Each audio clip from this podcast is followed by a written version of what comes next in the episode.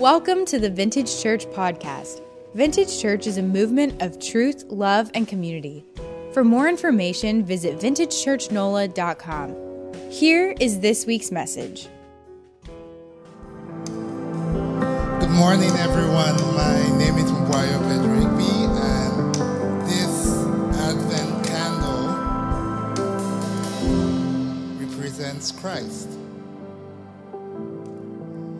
I would be reading from the Bible passage from the book of Matthew, chapter 1, verse 18 to 25. Now, the birth of Jesus Christ took place in this way. When his mother Mary had been betrothed to Joseph, before they came together, she was found to be with child from the Holy Spirit. And her husband Joseph, being a just man and unwilling to put her to shame, resolved to divorce her quietly.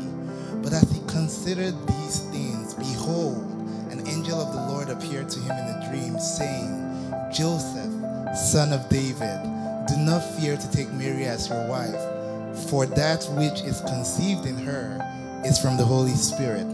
She will bear a son, and you shall call his name Jesus, for he will save his people from their sins. And all this took place to fulfill what the Lord had spoken by the prophet Behold, the virgin shall conceive and bear a son, and they shall call his name Emmanuel, which means God with us. And when Joseph woke up from sleep, he did as the angel of the Lord commanded him. He took his wife, but knew her not until she had given birth to a son, and he called his name Jesus. And I would like the congregation to join me in a quick prayer that will be up on the screen. Everlasting God, your Son is the light of the world. Your Son is the way, the truth, and the light. Lead us by your light and truth. Looking for Jesus, let us find him. Looking for Jesus, we are found first. Amen. Thank you. I might just let Mo preach one day. I mean, he's got that preaching voice, huh? Well, good morning again. Welcome to Vintage Church. If I've never met you before, my name's Dustin Turner. I serve as the lead pastor of Vintage Church. And uh, I think it's okay to say this again Merry Christmas, right? We are, I mean, we're two days away, right? We, we celebrated Christmas in my house yesterday because we're getting ready to spend this day and a little bit of tomorrow traveling. And so, you know, my kids were up at some god awful time, uh, ready to open presents and experience uh, that element of Christmas. And so here we are, two days away. If you've been with us over these last few weeks, we've been looking at these um, central themes of Advent, right? Things like hope and peace and joy. And then, how many of you were here on Wednesday night? What an incredible night, right? Where we talked about the love of God. And so today, there's no better way to culminate uh, Advent or the Christmas season than talking about Christ Himself, right? Over the last few weeks, when we've been talking about Advent, one of the things that we've been talking about is that first coming of Jesus, right? That's what we celebrate in, at the Christmas time. That's why we read passages like Matthew 1 and hear stories of the birth of Jesus. But we also celebrate His return when Jesus is going to return and everything that he promised, and we saw a little bit of a taste of in his first coming, will, to, will come to complete fruition when he returns, coming as a ruling and reigning king, setting all things right. And what I want us to do this morning is I want us to turn to the last prophecy that we're going to look at in Isaiah 9, verses 6 through 7. If you have a Bible, uh, lift up your hand. Or if you don't have, if you have a Bible, you don't need to lift up your hand. Uh, wow, it's almost Christmas, right? If you don't have a Bible, lift up your hand. Our Connect team would get you a copy of God's Word as a gift from us to you. Also, the words will be on the screen. We're going to be reading about the, the coming of the Messiah, the coming of Jesus. Now, listen, here's the reality about Christmas, right? The reality is that there is a need that every single one of us in this room have. And, and, and here's the challenge for you and I. How many of you uh, and maybe you don't want to admit this, how many of you are hard headed, stubborn people?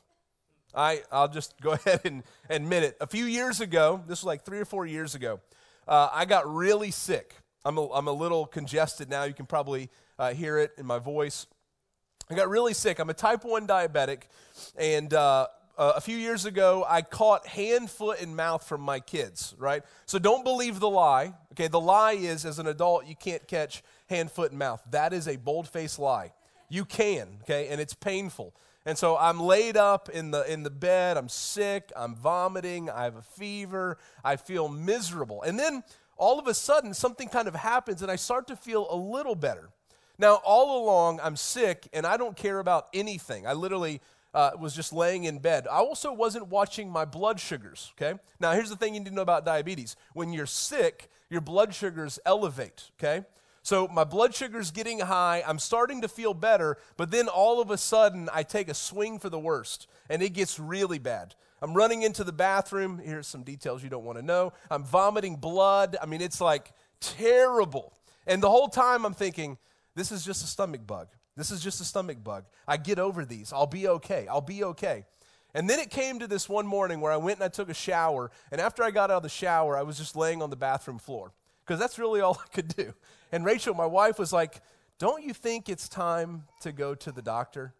It's like, I, am going to wait till the afternoon. I'm going to wait. I'll call and make an appointment. And then I'm laying there for another five minutes and I'm like, I don't feel very well. This isn't getting any better. So finally, we called a friend because my kids had hand, foot, and mouth, so my wife couldn't leave. My friend took me to the ER. I go to the emergency room, and uh, immediately, as soon as I tell the nurse that I'm a diabetic, she knows exactly what's wrong with me. I had diabetic ketoacidosis, which basically means where your, your blood begins to turn acidic. Now, over a period of time, that will kill you. And literally, the only way that I was going to be okay was to go to the hospital, get an IV drip of fluids because I was super dehydrated, and get an IV drip of insulin because that was how controlled my blood sugar needed to be. I couldn't control it on my own to get it down. Now, remember, what did I say at the beginning of that sickness? I can kick this thing. I've, been, I've had this stomach bug before, I've been sick before. I can kick this thing. And I quickly came to this realization, having diabetic ketoacidosis in the ICU, because they had to monitor me that closely, that I actually can't kick this thing. this is going to require an outside source, somebody else to come in and help me. And that's the Christmas story. For you and I, we have this major issue in our life. We have this problem in our life that we are separated from God by our sin. And contrary to what you and I think, whether we're hard headed or not, or whether we think we're hard headed or not, right, is that we can do nothing to get us back to God. We need an outside source to come in and take care of us. And in Isaiah 9, that's exactly what the prophet prophesies. Isaiah 9 was written uh, in actually a promising time of the kingdom, but they were about ready to go into captivity, and there's a promise of a coming Messiah. I just want to read two verses that many of you might be familiar with. It's going to be on the screen, but it's in Isaiah 9, verses 6 through 7. Starting in verse 6 For to us a child is born. To us a son is given, and the government shall be upon his shoulder, and his name shall be called Wonderful Counselor, Mighty God, Everlasting Father, Prince of Peace. And of the increase of his government and of peace there will be no end. On the throne of David and over his kingdom to establish it and to uphold it with justice and with righteousness from this time forth and forevermore. The zeal of the Lord of hosts will do this. And I think for us today, December 23rd, the most appropriate thing for us to do as we think about this Christmas season and close out this Advent season is to simply go back and ask ourselves this question Who is Jesus Christ? Who is Jesus Christ? Because here's the reality for there's two kinds of people in this room. There's the person that knows who Jesus Christ is and simply needs to be reminded of who Jesus is and how incredible the story of the gospel is. And there's some of us in this room who think we might know who Jesus is, but really, we really don't. And we need to hear for the first time about the identity of Jesus and what Jesus has provided for us as we celebrate Christmas. So, the first thing that I want us to see this morning, and just simply answering this question who is Jesus? From Isaiah 9 in verses 6 through 7, this is what we see Christ is first truly man. If you look back in Isaiah 9 through 6, it says this For to us a child is born, to us a son is given. To be a child, to be a son is what? To be human, right? And what Isaiah is prophesying about is that this coming Messiah was going to be a child. And I don't know if you caught this. What, what, the, what the prophet says about this child is pretty crazy and ridiculous. Right? Most children uh, can't have the government upon their shoulders or be called wonderful counselor or mighty God or everlasting father or prince of peace. This is a special child. This is a different child. The New Testament describes the coming of Jesus as truly man in this way. These are New Testament Christological hymns. It's a just a big fancy word for being about Christ. Look at Philippians 2 6 through 8. Paul's writing about Jesus, and he says this Who, though he was in the form of God, did not count equality with God a thing to be grasped, but did what? Emptied himself by taking the form of a servant, being born in the likeness of what? Okay, participation here. There we go. Men. And being found in what? Human form. He humbled himself by becoming obedient to the point of death, even death on a cross. Look at John 1 14 through 18. And the word became what? Flesh and dwelt among us, and we have seen his glory. Glory as of the only Son from the Father, full of grace and truth. John bore witness about him and cried out, This was he of whom I said, He who comes after me ranks before me because he was before me. For from him, full, his fullness we have all received grace upon grace, for the law was given through Moses. Grace and truth came through Jesus Christ. No one has ever seen God, the only God who is at the Father's side. He has made him known. See, even in the New Testament, the emphasis on the humanity of Jesus is so important. And this is what's interesting. I'm, I'm going to kind of uh, spill the beans a little bit, right? That Jesus is not just fully human, he's what? Fully God. And what's interesting in our culture, in our context today, the issue is not with Jesus' humanity, but with his divinity, his deity, the fact that he was God. But do you realize in the ancient world, when the Gospels were being written, when the New Testament was being written, the issue was not with his divinity, but with his humanity?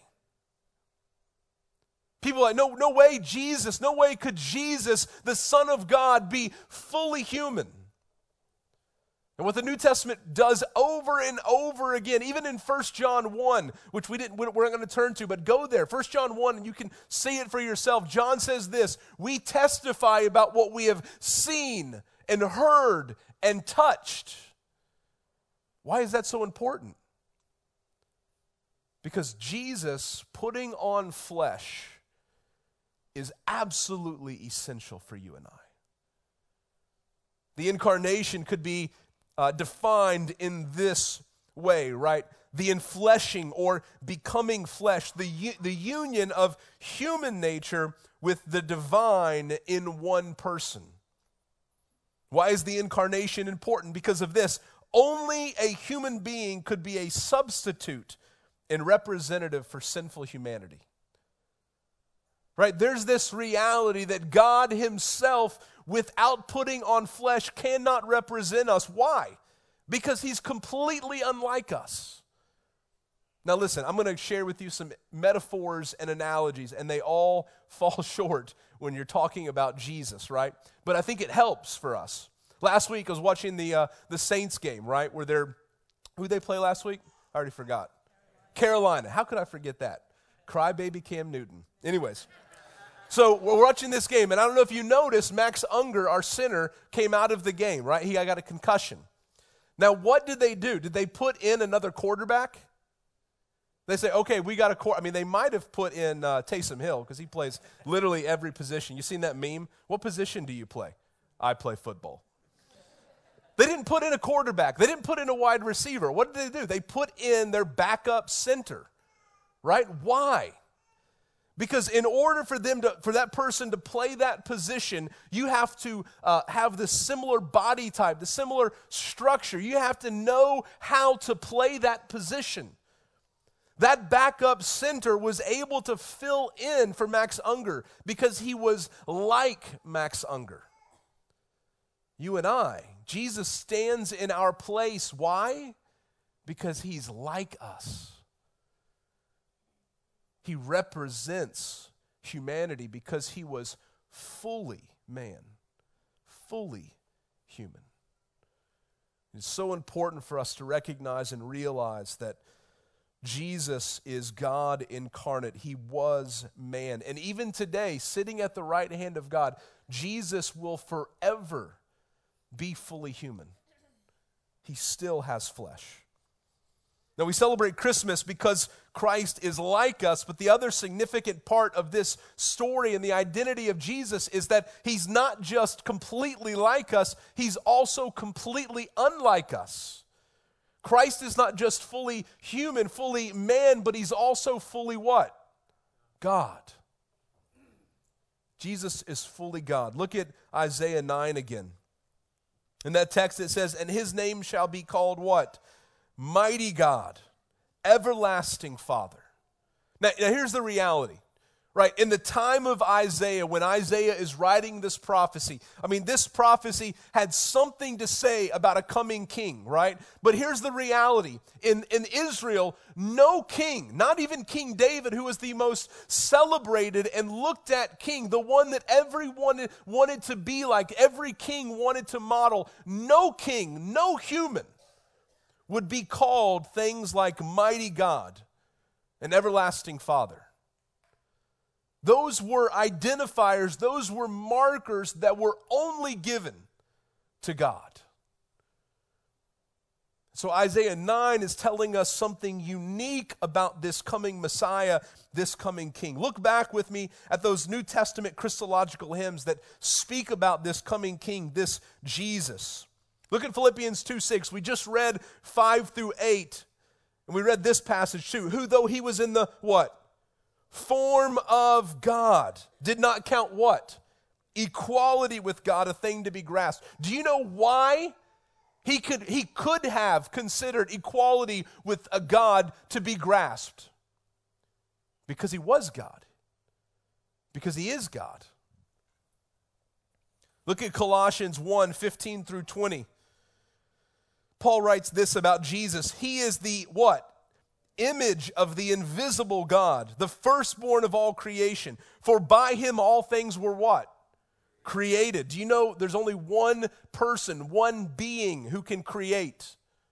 God. For by him all things were created in heaven and on earth, visible and invisible, whether thrones or dominions or rulers or authorities, all things were created through him and for him. And he is before all things, and in him all things hold together and he is the head of the body, the church. He is the beginning, the firstborn from the dead, that in everything he might be preeminent. For in him all the what? Fullness of God was pleased to dwell. And through him to reconcile himself to himself all things, whether on earth or in heaven, making peace by the blood of his cross. Go back to John 1 again. John 1, 1 through 5. In the beginning was the Word. The word is a, a word in, the, in Greek, philosophy, Greek philosophy, but also in the Hebrew world that came to mean this coming Messiah. So it's referring to Jesus. In the beginning was the Word, and the Word was with God, and the Word was what? God. He was in the beginning with God. All things, again, were made through him, and without him was not anything made that was made. In him was life, and the life was the light of men. The light shines in the darkness, and the darkness has not overcome it.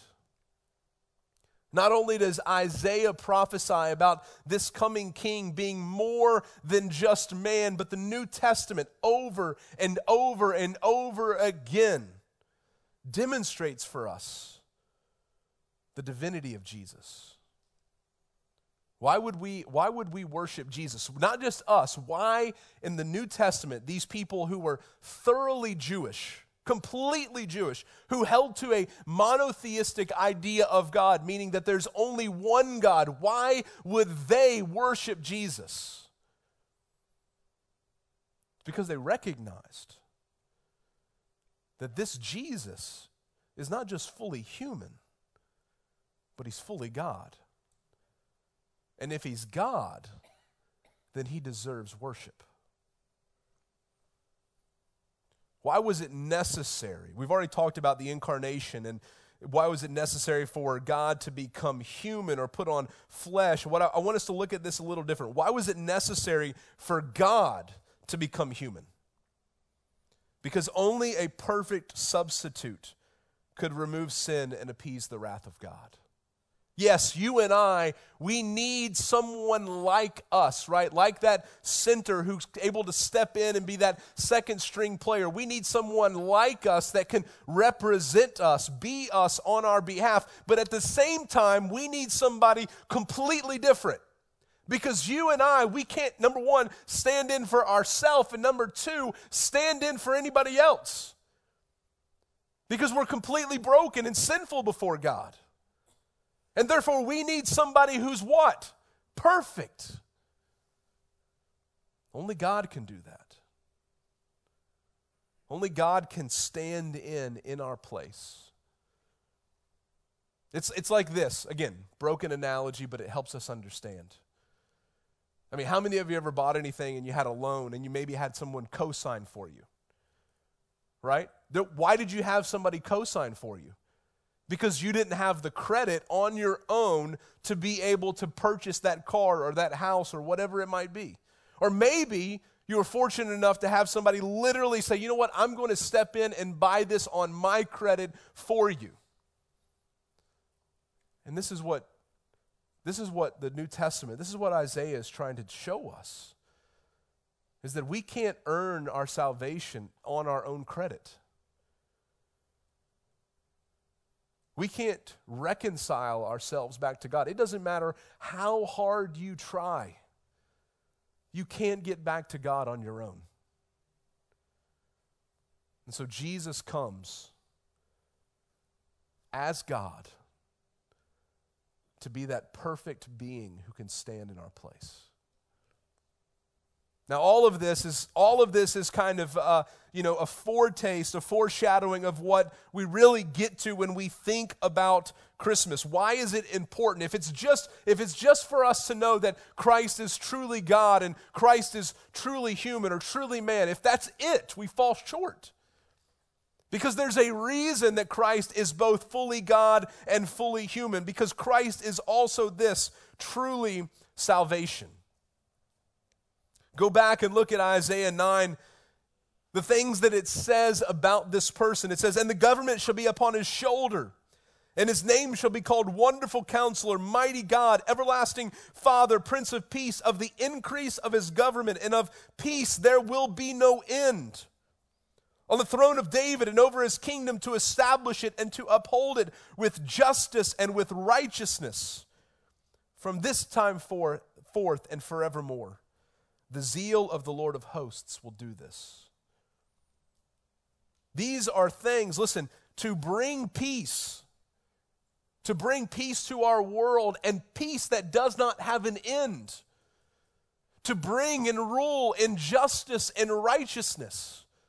That is salvation.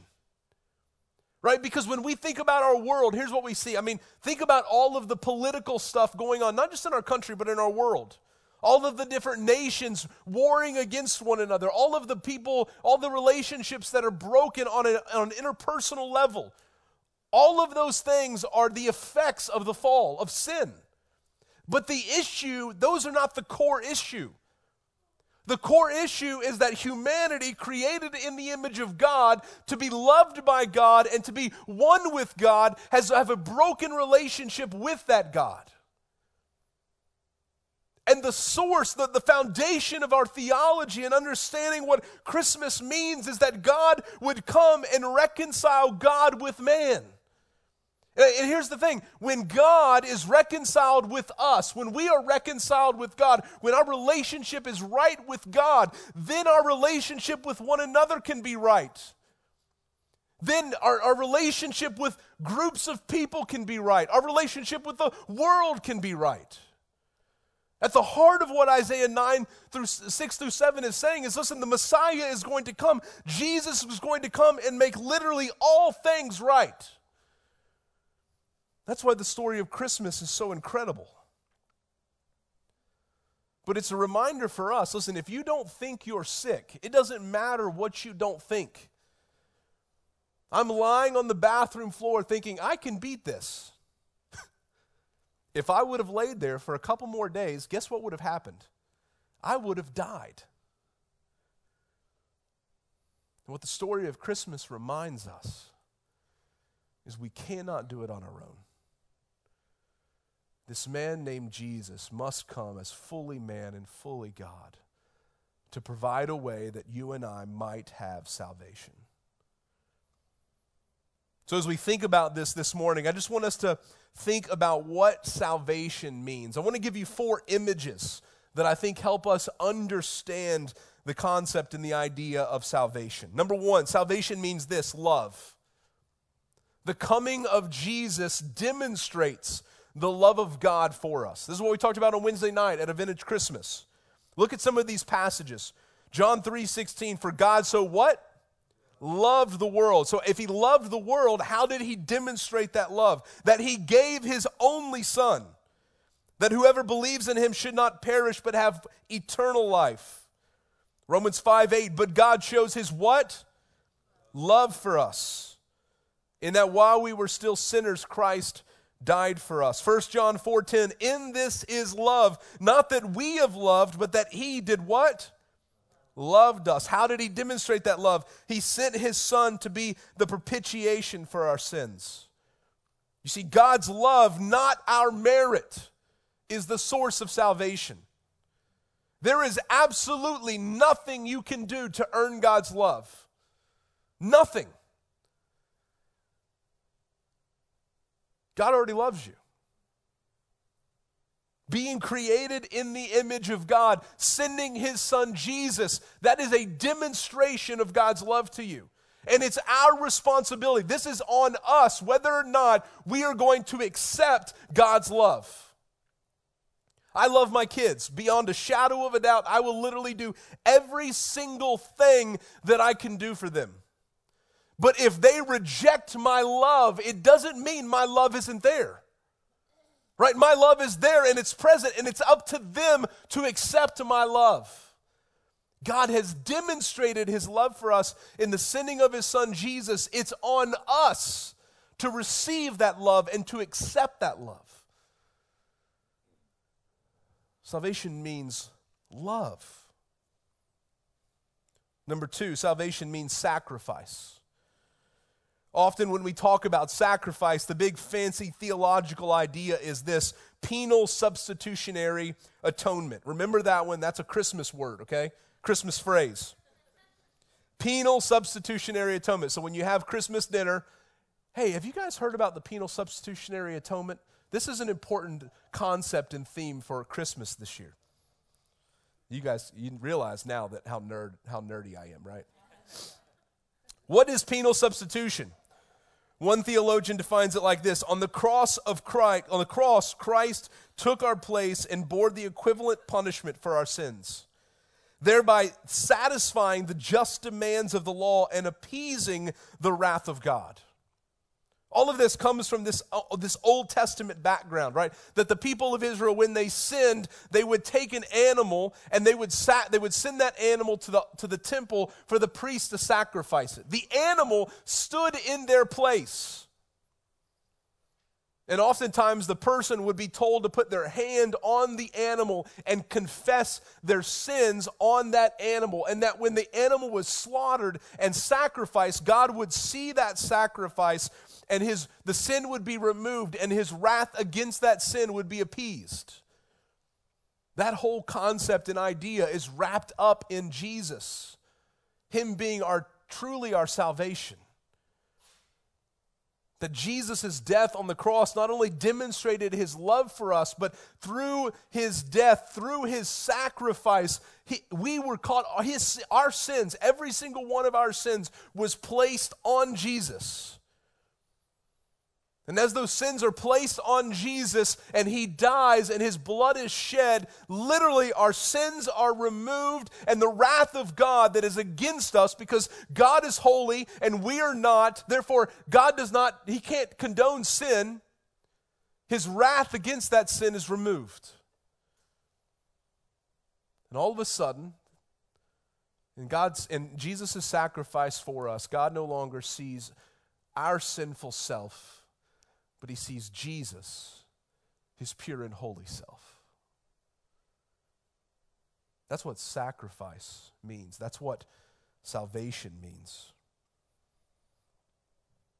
Look at Hebrews 10 11 through 12. And every priest stands daily at his service, offering repeatedly the same sacrifices, which can never take away sins. That's referring to the Old Testament. But when Christ had offered for all time a single sacrifice for sins, he sat down at the right hand of God. How many of you ever seen the movie Man on Fire? Anybody? It's not a Christmas movie, I'm sorry. But you could turn it into one maybe if you just watch it during the Christmas season. It becomes a Christmas movie. It's an incredible movie. It's got Denzel, so how can you not love it? Uh, it is rather violent, okay? So I'm not condoning all of the violence in the movie. However, it's an incredible movie. And in this movie, this is like right there at the end of the scene. The story goes like this uh, They're in Mexico. This little girl's family is rich, and um, she's half Hispanic, half uh, American, and what's happening in, in Mexico City is kids from wealthy families are being kidnapped. And so they hire a bodyguard who is obviously Denzel Washington, right? What else would he do, right? So he's the bodyguard. And the, I'm going to I'm gonna uh, spoil the story for you, okay? So just if you don't want to hear this, close your ears and wait till we get to the end. Uh, they set up the, uh, the uh, kidnapping so that the father can get a ransom because he's in a lot of financial trouble. Well, they find that out in the movie. The, the kidnapping goes bad, and the girl's not going to get released. And literally, at the end of the movie, they come to this place where literally the uh, Denzel's character says this: "A life for a life." And literally, what happens here, uh, he's on the one side of the bridge, she and the kidnappers are on the other side of the bridge. And the only way the girl gets released is if he gives himself up for her. At the end of the movie, she comes and they embrace and they, you know, she knows what's about to happen. She goes to her mom on the other side, and Denzel goes with the kidnappers. And he gets in the car and they, they drive off with him, and you know what's going to happen. That's sacrifice. That's a picture for you and I of what it looks like for what Jesus has done for us. The only way for Jesus, for us to be saved, for us to be ransomed back, It's a life for a life, for Him to take our place. Salvation doesn't just mean love and, for, and, and, and, and, sacrifice, it also means this forgiveness. When we think about forgiveness, yes, we think about the idea of sacrifice that God, that Jesus stood in our place, and by him standing in our place, our sin is removed and we are reconciled with God. Look at Ephesians 1 7. In him we have redemption through his blood. What? The forgiveness of our trespasses according to the riches of his grace. That's the thing about forgiveness, right? Every single one of us in this room have probably wronged somebody. If you're married or in any sort of uh, significant relationship with another human being, chances are you've wronged somebody or you've been wronged and you've had to forgive somebody. It's not easy, right? But when you're forgiven, when you're truly forgiven, what you've done in the past is completely removed. Right? No longer there it's not real forgiveness if whatever you've done in the past is being held over your head. Well, you remember when you did that? I can't trust you after 10 years because you did that 10 years ago. And what the Bible is saying about Jesus and our salvation is that forgiveness occurs. And when forgiveness occurs, our sins are removed and we're made righteous before God and we're reconciled to God. So when God sees us, just like I said, He sees Jesus. And he's no longer dangling our sin over our head. Hey, do you remember what you did here? You sure I can love you? He doesn't do that. Our sins are forgiven. The Psalms say our sins are forgotten, they're driven as far as the east is from the west. Jesus came. He became fully God and fully human that you and I could be completely forgiven. What does salvation mean? The last thing is this victory. I don't know about you, but I've been I, I love an epic movie, right? We were we were kind of brainstorming this uh, in our staff meeting this week, and I started thinking about these movies: Braveheart. Come on, Braveheart. Gladiator. Somebody said The Patriot, and and Pastor Brick was like, um, "You realize all of those movies are like macho man movies. I said, What's the problem? So then they were like, so many of them in, in the audience might not quite understand because they've never seen those movies. And someone literally brought up, brought up Legally Blonde. but hey, it's, there's, a, there's a winner in the end, right? There's this good story. This person is redeemed and there's victory at the end, regardless of your taste of movies. We all love those stories when the good guy wins, when there's victory, whenever somebody's been wronged, comes out right in the end. And the story of Christmas, the story of Jesus coming to us, is that victory. It's, it's the defeat of sin, death, and Satan, all of the things that plague you and I. Look at uh, Colossians 2 13 through 15. And you who were dead in your trespasses and the uncircumcision of your flesh. Number one, if you're dead, you're what? You're dead. There's nothing you can do.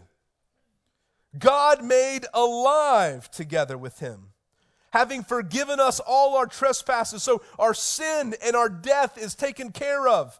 What, how did he do this? By canceling the record of debt that stood against us. Literally, it's like taking all of our sins and putting them on a, a, ra- a white erase uh, board and taking a marker and saying, they're gone.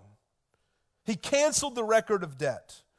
This he set aside, nailing it to the cross. He disarmed the rulers and authorities, that is, Satan and our enemies, and put them to open shame by triumphing over them in him.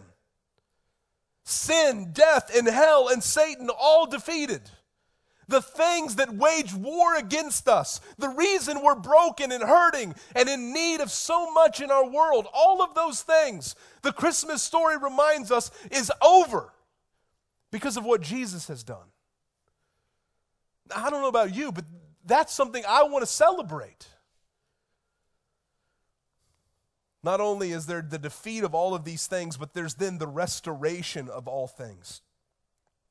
Humanity with one another, humanity with creation, and ultimately humanity with God. Look at Colossians 1 19 through 20. We, we read this already, but I want to read it again. For in him all of the fullness of God was pleased to dwell, and through him to do what? To reconcile to himself all things, whether on earth or in heaven, making peace by the blood of his cross. The story of Christmas is that, yes, Christ came to earth. He was fully human, fully God, and provided salvation fully for you and I. And because of Jesus, we can experience what it looks like to be loved, what it looks like to experience sacrifice, what it looks like to have forgiveness of our sins. And one day we will fully and completely experience victory. What it looks like for sin, death, hell, and Satan, all of our mortal enemies against us, what those will look like, and then for there to be full restoration, everything that God intended to be back as it was. And that broken relationship that you have with somebody will be healed.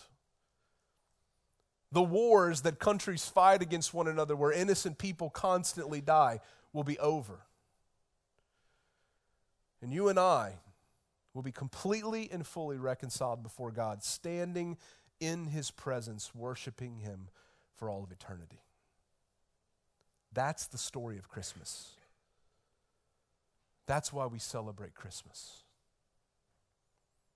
For you and I this morning, I think that there's literally two responses to this message. Will you trust in Jesus? And will you worship Jesus?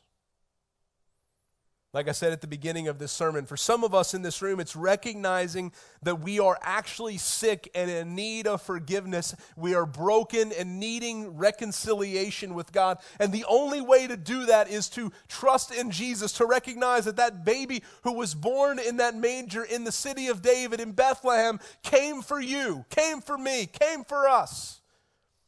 The Bible talks about repenting of our sins, turning away from our sins, and in faith trusting Jesus that his not only his birth, but his life, his death, and his resurrection can give us life. When we repent of our sins and trust him and live our lives for Jesus, we experience salvation. And then for every single one of us in this room, if there's somebody Number one, who is God. And number two, who has provided salvation for you and I, then guess what he deserves? Worship. And so I want to close this morning simply praying for you and I and praying that we would respond in worshiping our Savior, Jesus Christ. Let's pray. Father, we love you we thank you for this morning and the opportunity that we have to gather and worship you to celebrate the sending of your son Jesus, his life and his birth on this earth, and his death and his resurrection on our behalf, Father. I pray in this moment, God, that our hearts would be fixed on you. That we would worship you for who you are. We would worship you for what you've done for us. God, for us who are here that just don't know you, who are searching and seeking, that today would be the day of salvation. Help us to trust you, help us to follow you, and ultimately worship you. It's in Christ's name we pray. Amen.